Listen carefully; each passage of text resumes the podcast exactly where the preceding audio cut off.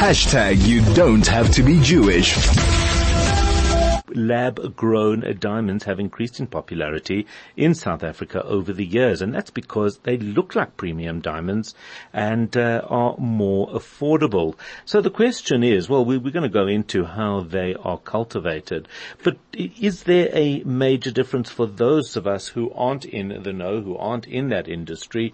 We needed to find out a little bit more. Leandro Eckardt is uh, the founder of Grand Diamond and a diamond and gemstone stone specialist.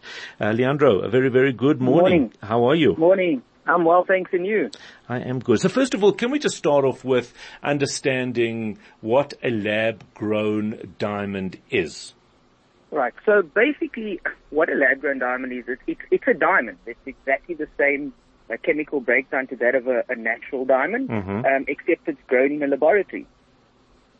And uh, from a from a structure point of view, from a look and feel perspective, Exactly it's the same. Precisely the same. Precisely the same. So they've they've they've managed to replicate the natural diamond in in the lab um, using two different manufacturing processes.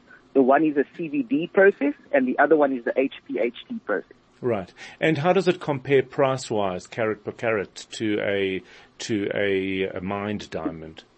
Yeah, no. So so lab-grown diamonds, and that's obviously the reason it's increased in popularity over the last few years is is far cheaper. So you can get a really premium quality diamond in terms of color and clarity mm. for a lot less money than, than what you would pay for a mine diamond. Right, and and and in terms and and what percentage would that be different? Do you think? If I could, yeah, I mean, obviously varies. you could, mm. let's say between ten and uh, sort of ninety percent cheaper to the, than that of a mine diamond. Right. So, if I want to put a value on it, for example, um, you you can probably buy a decent quality um, lab-grown diamond in a ring setting, uh, one character for around 20 to 30,000 rand. Right. If you want the same in a mine, uh, diamond, you're looking at a, anything from 80,000 rand upwards. So it's an incredible difference. Looking at it under, under a loupe, would that, would you be able to tell the difference there? Absolutely not. So the only way that we can identify the difference between a, a mine uh, diamond and that of a lab grown is using um, sort of uh, lab, laboratory equipment. But that's incredible then, because yeah. uh, there's, there's, it almost becomes completely pointless to mine diamonds if you can't tell the difference even under a, you know, uh, with, with scrutiny. If an expert can't tell yes. the difference, why would, uh, I, I so, mean, what does it say about the future of the diamond mining industry? Well, you know, I, I believe that there's a place for both. And, and the reason I say this is because, you know, over the years, lab grown diamonds have become significantly cheaper. Okay, so one thing I'm going to say is if, if you're looking to buy a diamond that is going to retain and hold value and potentially grow in value over the years, I would say the lab grown option is not for you because it, it's certainly not going to grow in value. It's certainly not going to hold value. As technology improves, it's only going to get cheaper. And you still find that there are people in the market that, that ultimately want to buy a diamond that, that carries significant value and, mm, and that will mm you know, they can pass down to their kids one day, that kind of thing. Whereas the lab-grown diamond, I'm, I'm going to say it doesn't really tick those boxes. Right, because yeah, one of our one of our listeners saying, "What about the resale value?" And you're saying it doesn't, it doesn't hold, it doesn't hold the same value. It just doesn't Not retain it. That, Not at all. Is it? Is it? You know, something that diamonds uh, maybe have uh, in terms of charm is is the sometimes imperfect nature the fact yes. that they have a bit of character because yes. of how they, you know, where they were mined, the cutting process, etc. Are the do lab grown diamonds have that same personality or are they much more standardized?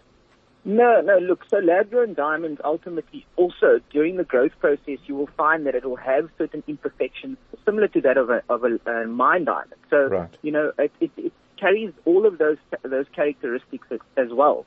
Um, but you know, because it's produced in a laboratory, there's endless volume of these goods and materials for us to cut and polish. So, you know, it's it's not going to be as unique as a mine diamond as such. But mm. um, you know, because I mean, when you find a big rough diamond in the underground, you know, that is obviously carries far more value and you know, so uh, it's from the nature at the end of the day. So I would say that the mine diamond definitely will still have more of that kind of value to it. Mm.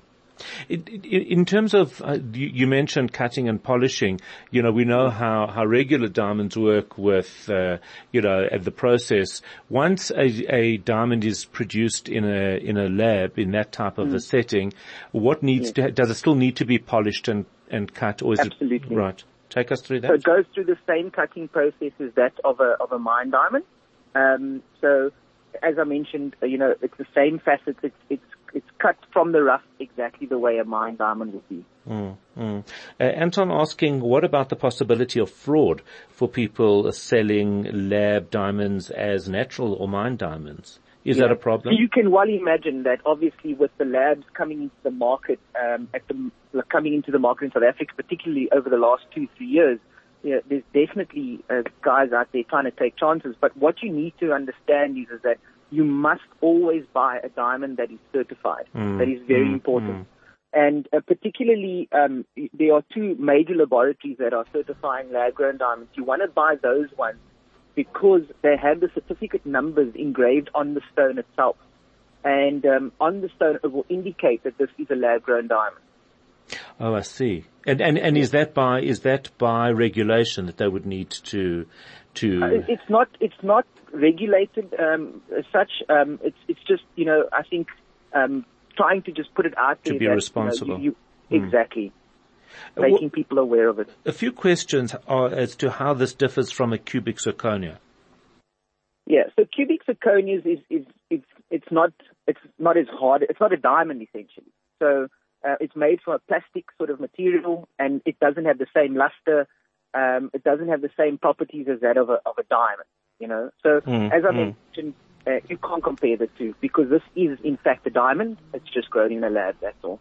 A couple of years ago, a couple of years ago, um, I remember, and I don't know if it still applies or not, that De Beers were were uh, placing some sort of a marking on their diamond that you needed a light to view, etc.